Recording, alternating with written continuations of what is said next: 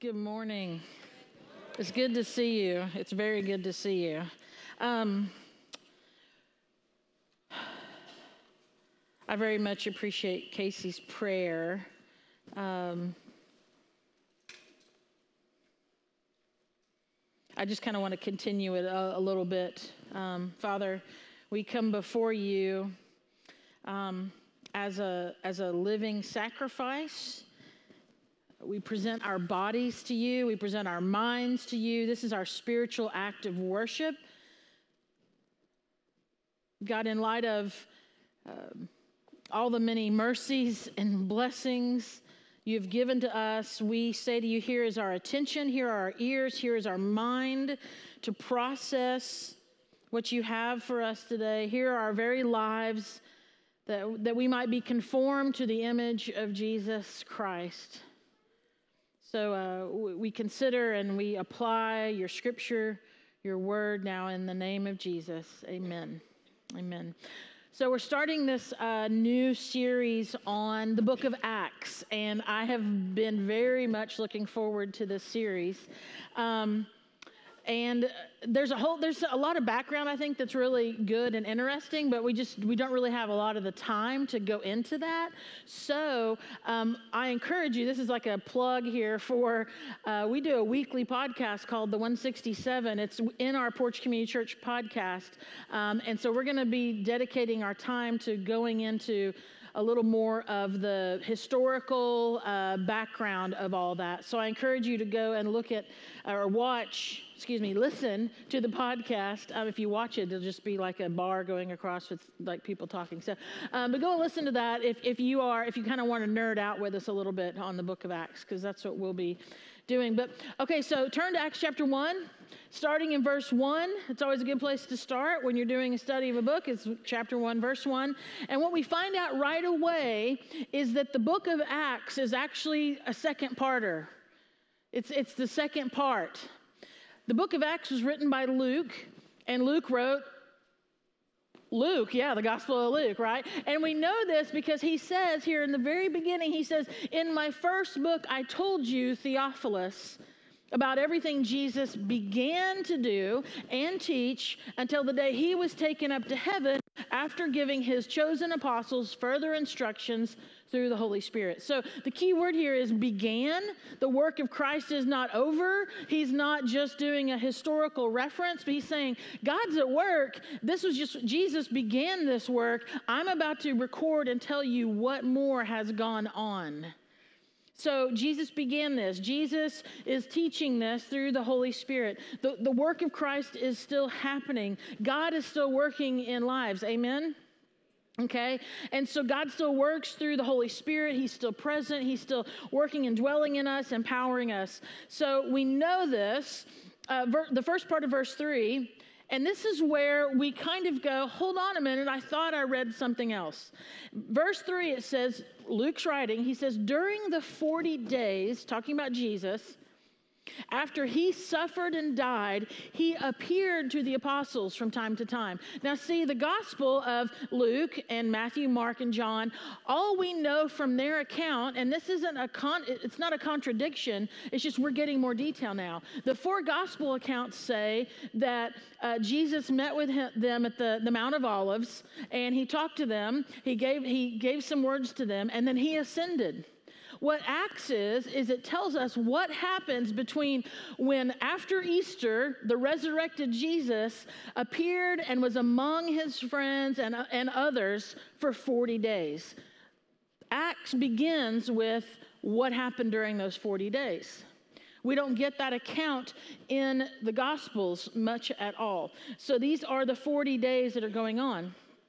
Um, second part of verse 3 and so he's appeared to them, and then it says, and he proved to them in many ways that he was actually alive. Because obviously, if someone has died and everyone has seen this happen, there's going to be some skepticism as to whether he truly died or if he truly was resurrected. I mean, there's, there's some, some questioning there.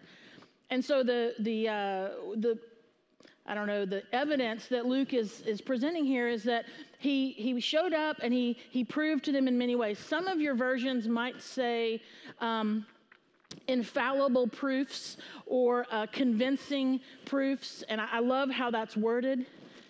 But he, he showed up to them and, and he, he was real and he talked to them about the kingdom of God. So um, after Jesus rises from the dead, he saw them for 40 days, and these were these infallible proofs. You cannot refute this. This was fact. He showed up. See, here's the deal. If one person experiences something kind of kind of out, outrageous, like someone died, and then you but then you saw them three days later and they were alive. If one person witnessed that, you're like, oh, okay, you know. Um, if two or three people, you're kind of like conspiracy theory, tinfoil hats, what's going on, right? And and but then if it's more people and more people and more people, you have to stop and go, what's going on? This was part of it all. This was part of the beginning of the message of Jesus going out because without the resurrection, he was just a really good teacher, an amazing teacher, a miracle worker, a prophet, if you will. But without the resurrection, the, the rest of the scriptures are not fulfilled. He had to rise from the dead. And so now there are these infallible proofs, these convincing proofs that he really was who he says he was. And it wasn't just, here's a couple of examples I'll give to you. I mean, because um, this is what Paul says in 1 Corinthians 15 6. I don't know if I have it there for you to read, but 1 Corinthians 15 6, it says that Jesus appeared to over 500 people after the resurrection. So the resurrected Jesus appeared to over 500 people all at one time. So there were at least 500 people gathered, and Jesus appeared to all of them. That's hard to refute. Okay? And if that's a conspiracy, then you've got a lot of people that are lying, and then you know no one's going to keep that secret. It's not going to happen. So it's like this this proof, this truth. Another example: Jesus shows up in the room. You have this in the scriptures where he shows up in the room where his followers are gathered. But he just appears in the room. Like he didn't climb through a window, he didn't knock on the door. They're there, the door's closed. Suddenly, Jesus is among them. He's among them. They saw him. Another time he spoke to them, and so they were hearing with their ears words that he's saying. And many people are seeing this and hearing this together. Thomas touched his hands and his side after the resurrection. These are the, these are the uh, as the New Living Translation says, he proved to them in many ways. These are the infallible truths, proofs of who Jesus is. Um, now, John, the Apostle John, he was one of them. And this is what he says in First John chapter 1, verse 1. He says, so think about this. These are the proofs of Jesus, the resurrected Jesus. This is what was going on those 40 days that he was among them. He writes, We proclaim to you the one who existed from the beginning, whom we have heard and seen saw him with our own eyes. We've touched him with our own hands. He is the word of life. This is the infallible proof of who Jesus is. So 40 days Jesus shows up, teaches them, hangs out with them, eats with them. In Acts in, in verse 4, we know this. It says that once when he was eating with them, so he's actually sharing a meal with them. The resurrected Jesus is having a meal with them, and it says he commanded them do not leave Jerusalem until the Father sends you the gift he promised, as I told you before. Now, if you have read your Bible at all, or kind of even paid attention a little bit to a little bit of teaching, if you go back in your knowledge to the end of the gospel accounts, what we find is Jesus is saying to his disciples to go into all the world right? Go in all the world and preach the gospel. Go in and baptize. Go and tell them and go out further, further, further, further. We call that the Great Commission. Good job. Jesus says, go. But remember, the book of Acts is giving us detail of what happened from when Jesus was resurrected on Easter morning for 40 days until he ascended to heaven. And we don't get all of that information from the gospel accounts. So we're getting this. I mean, this is like if you've ever wondered, like, wow, what really happened or what must it have really been like, friends, this is why we're doing this series in the book of Acts, because we get to find out what it was really like. We get to see what it was really, what was really happening. So in verse 5, or excuse me, yeah, he says, Jesus says, go, but don't go yet. All right? He tells them to wait. He says, Wait, the Holy Spirit is going to come upon you. Do not leave Jerusalem until the Father sends you the gift he promised. That's what verse 4 says. And then here's the promise, verse 5 John baptized with water. They knew who John was, John the Baptist, cousin of Jesus. Like they, he baptized with water, but in just a few days, you will be baptized with the Holy Spirit. We call this Pentecost when the Holy Spirit was poured out on the believers and they were equipped, they were emp- empowered to go and do the work. Right? So Jesus is saying, wait here, and you're going to get the necessary equipment to do the work of Jesus. I don't know if that's the right way to do it, but this is what he has for the followers to do.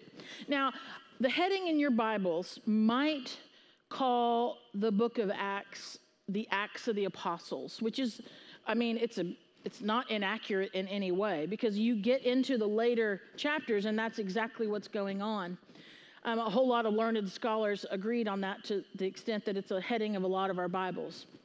But I really think, uh, and I'm not alone in this thinking at all, that perhaps a better heading would be the acts of the Holy Spirit through the apostles.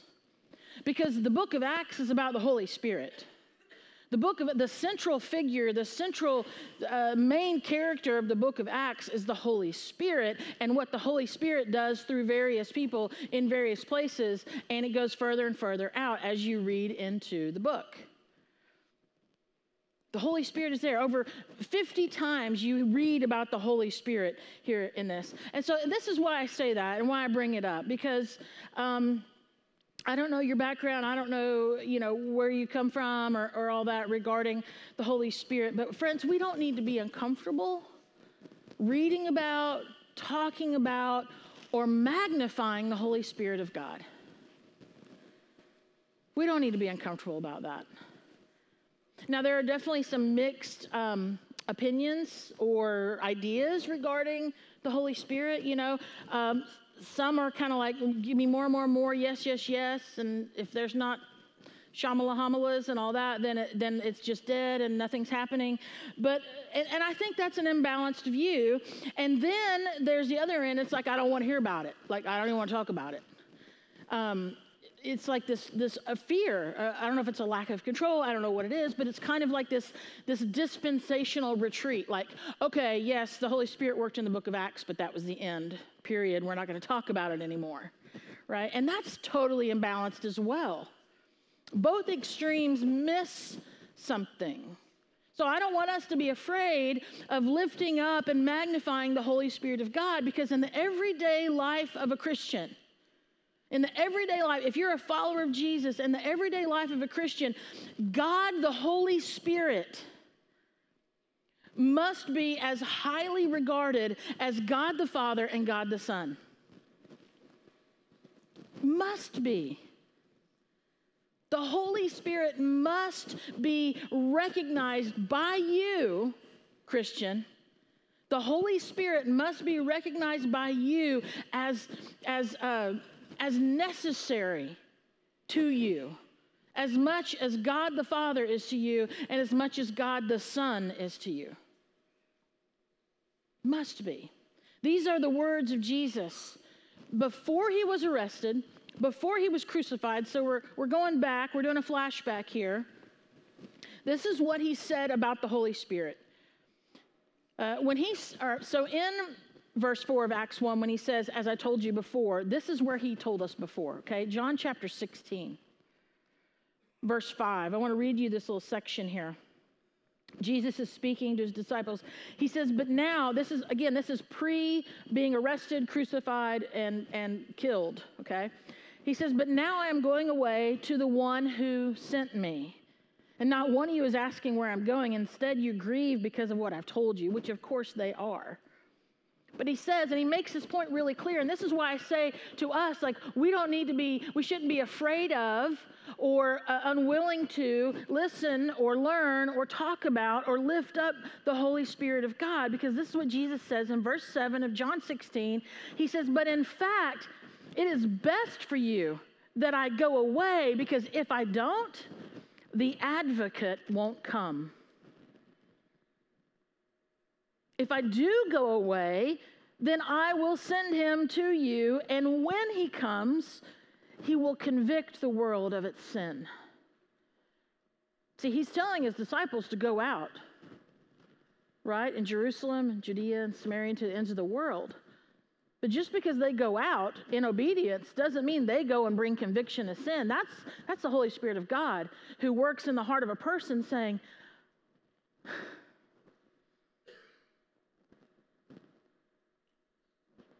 You don't have to keep living this way. I've got something greater for you. I've got something better for you. I have life and hope and promise for you.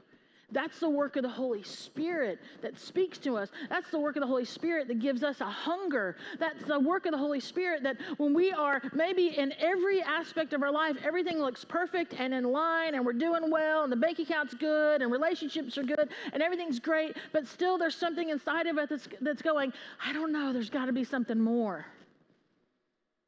That's the Holy Spirit of God giving you a hunger and a desire for something that you cannot attain on your own. You can't.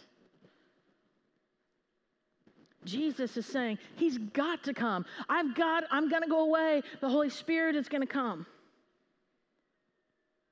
He says in verse 8, I'll read it again. And when he comes, he will convict the world of its sin and of God's righteousness. So it's like the, the reality of sin and the hope for a life without sin, it becomes apparent to us.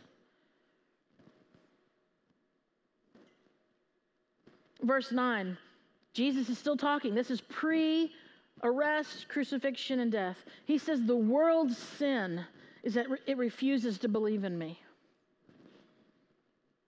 Righteousness is available because I go to the Father, and you will see me no more. Judgment will come because the ruler of this world has already been judged.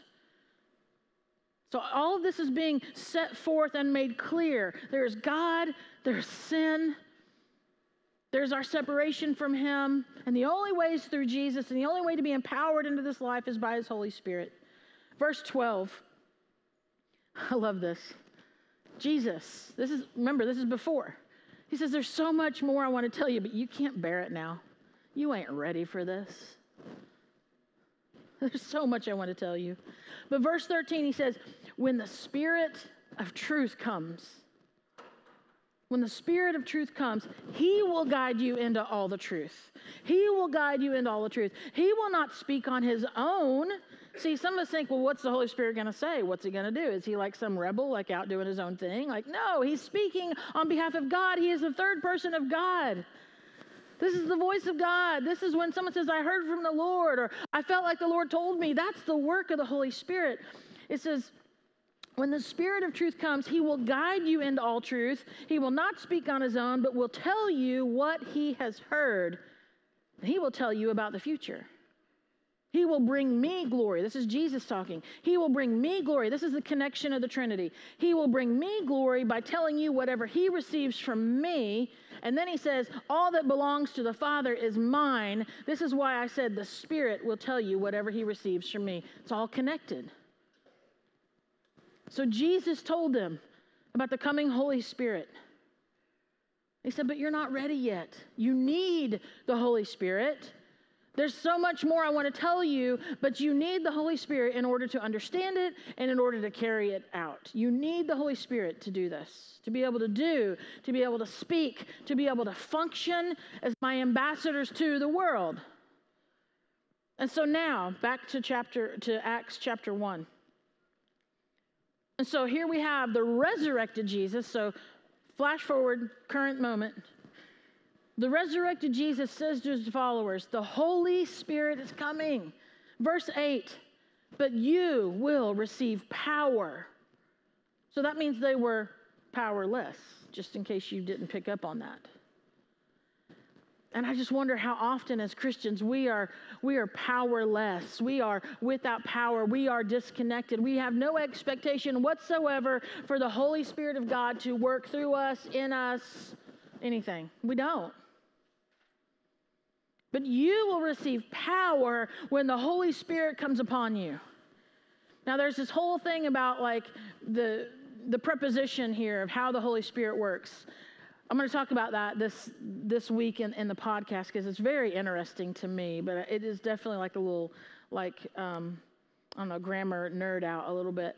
Um, but it's so cool the way you see the different ways you see the Holy Spirit working. But we read here in verse eight how the Holy Spirit comes upon you, and you will be. This is the promise. He's now we're hearing the promise of the the point of it all. So you'll be my witnesses, telling people about me everywhere in Jerusalem throughout Judea and Samaria and the ends of the earth. Sound familiar?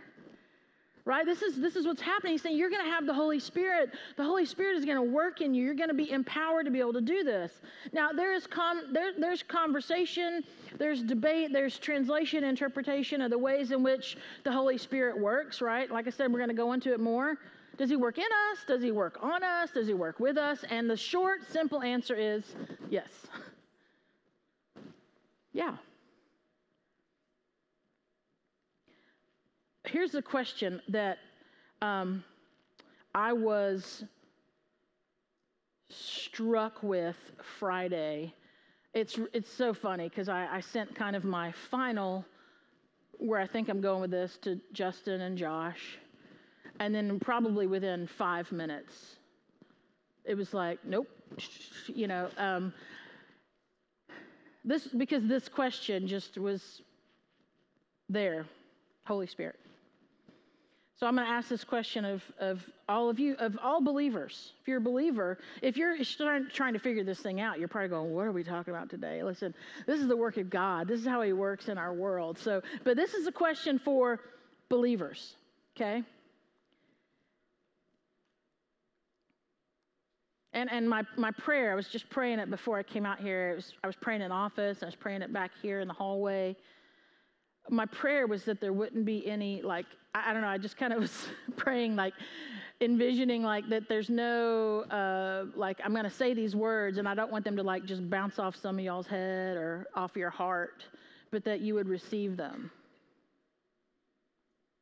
because depending on like what your background is your understanding or whatever the holy spirit some of you might i might say these what i'm about to ask you and it might just go ping ping and shoot off ping ping you know gone that's and I, I, I, just, I think we need to be willing to hear the question, okay?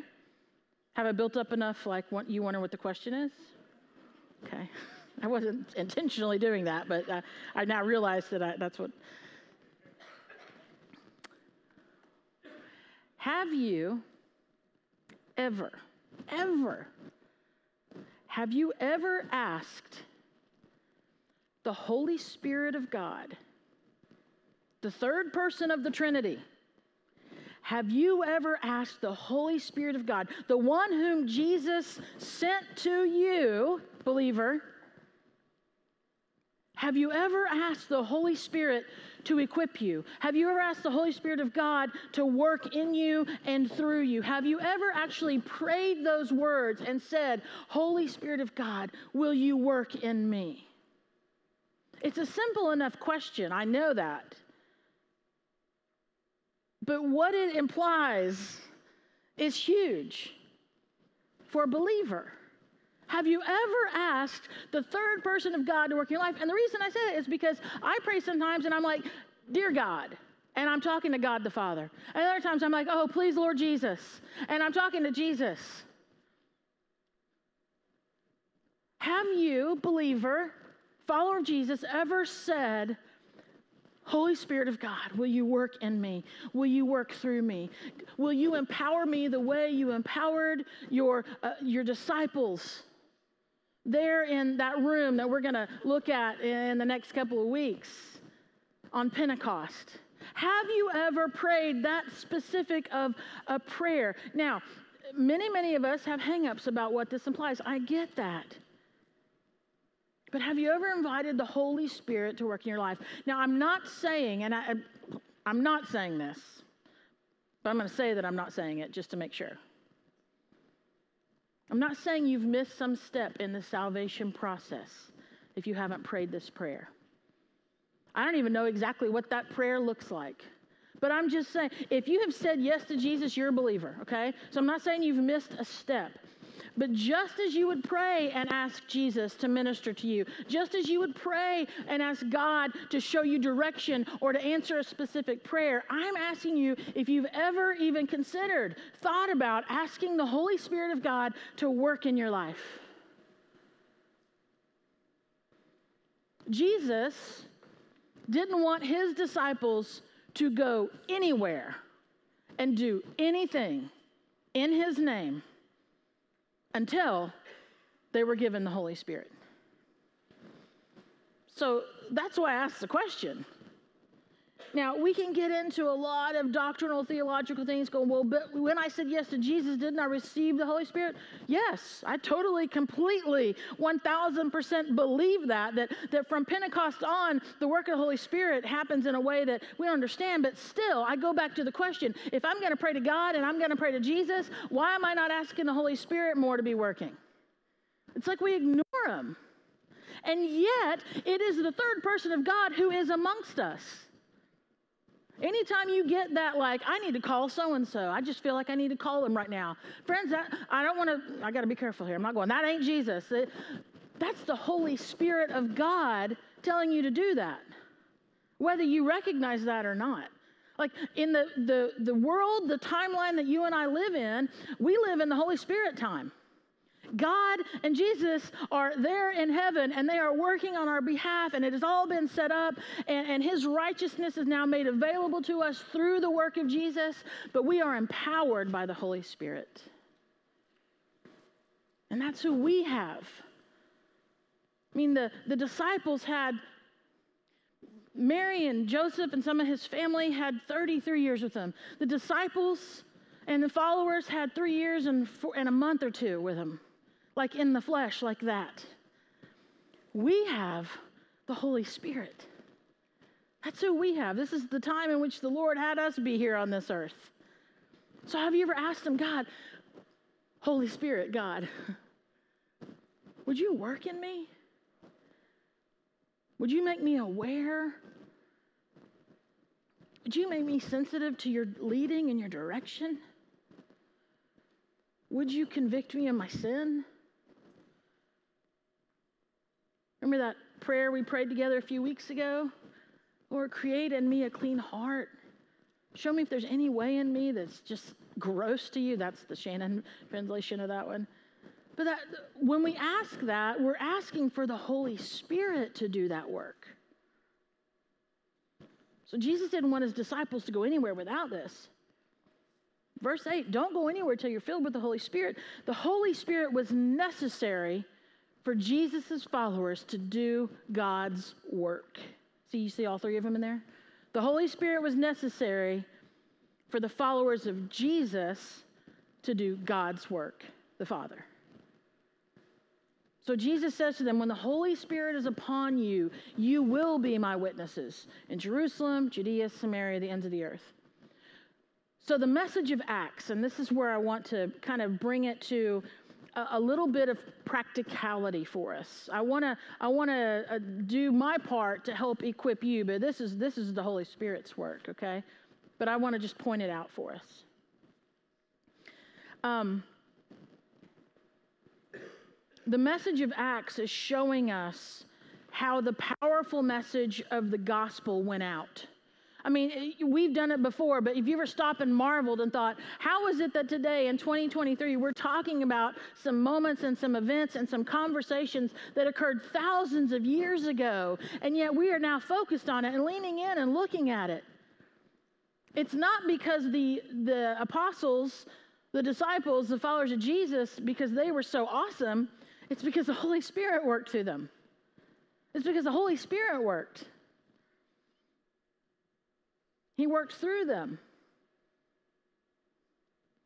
And what we see Luke doing in the book of Acts, I see this. I think the reason we get this detail is because I, I, I, see that he's inviting us into the narrative. He's inviting us to participate in what the followers of Jesus participated in there.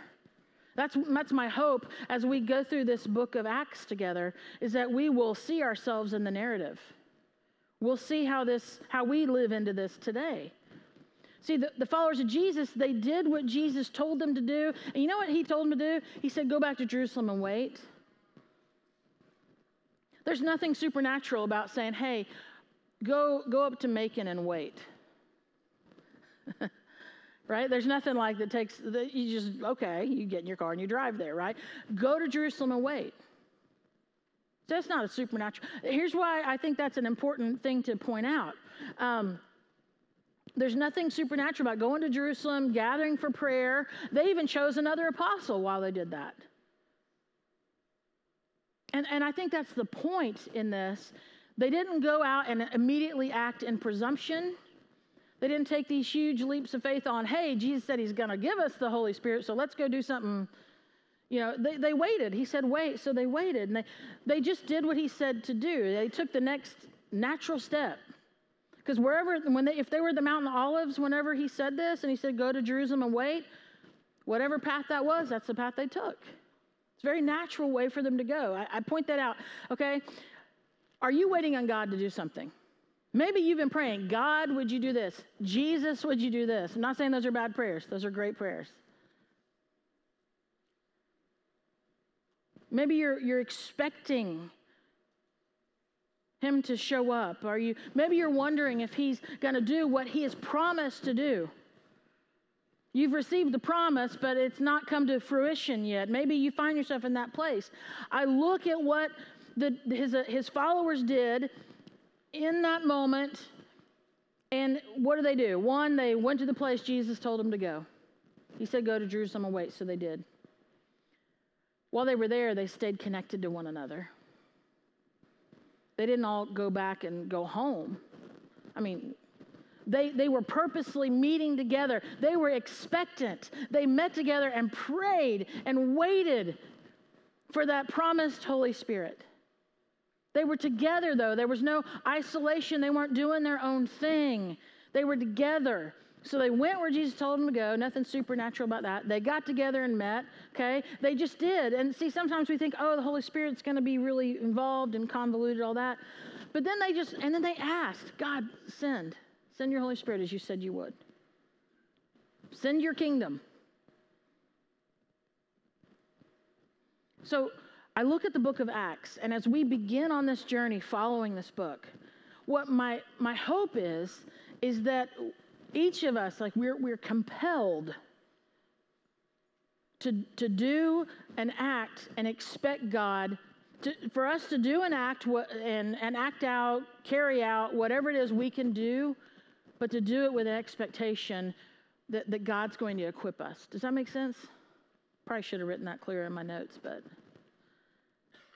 we'll do our part, but we do it with an expectancy of God to work in us. But I go back to that question, friends. Have you asked? Have you said? Because I'm not saying that the Holy Spirit is absent from your life, but I'm saying, have you invited Him? Have you invited Him to actually like move and speak and lead and, and, and, and speak maybe scripture to you in a way that you've read it a million times before, but now suddenly it's alive? Right? Have you asked that question? I want to repeat something I said earlier. The Holy Spirit must be recognized by you and be necessary to you as much as God the Father is and just as Jesus Christ the Son is.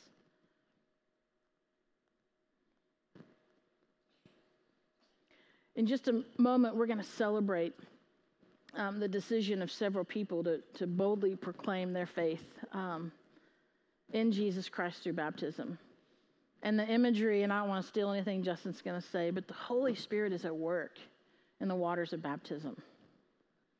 It's a beautiful example of, of the continuation of of, uh, of the work of God in our lives. I mean, when Jesus was baptized by John the Baptist, it said it, it was as if a dove came and appeared above him.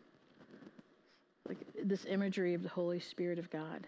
This is one of those steps in obedience to following after him. And so that, that's a step of obedience and faith.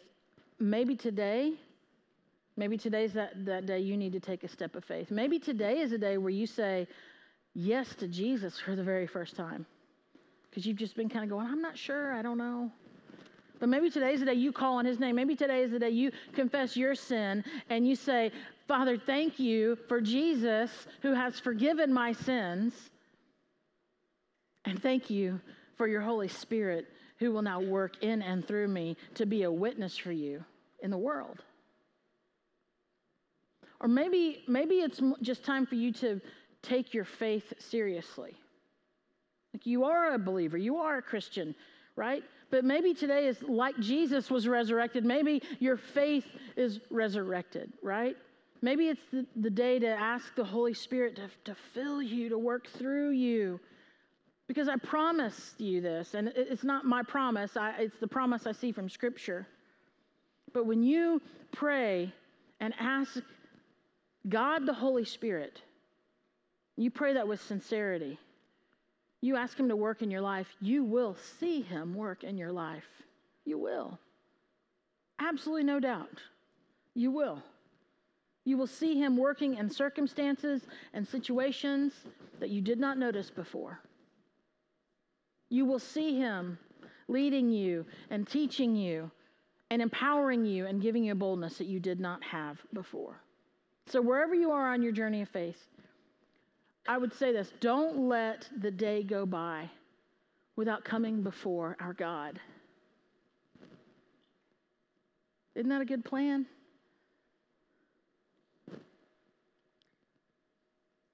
For us to make it count, not waste it, surrender to Him. See what glorious things He does. Let's pray together. Lord, thank you that, that we uh, too, like your, your first disciples, thank you that we can be filled with the Holy Spirit of God, the helper, the, the advocate, the one who comes to equip us. God, I pray that you would work in and through us. And in doing so, God, that your word goes, yes, out in our community for sure, but, you know, that's our Jerusalem. Um, in our Judea and our Samaria, to the ends of the earth, wherever you take us. But may it be so, God. May you use us, Lord, as we go back out with our family, with our friends, in our workplace, at school. But Father, would your Holy Spirit be the desire of each and every heart here today? No fear, no presumption, just an expectation of you to work in our lives. We pray all this in Jesus' name. Amen.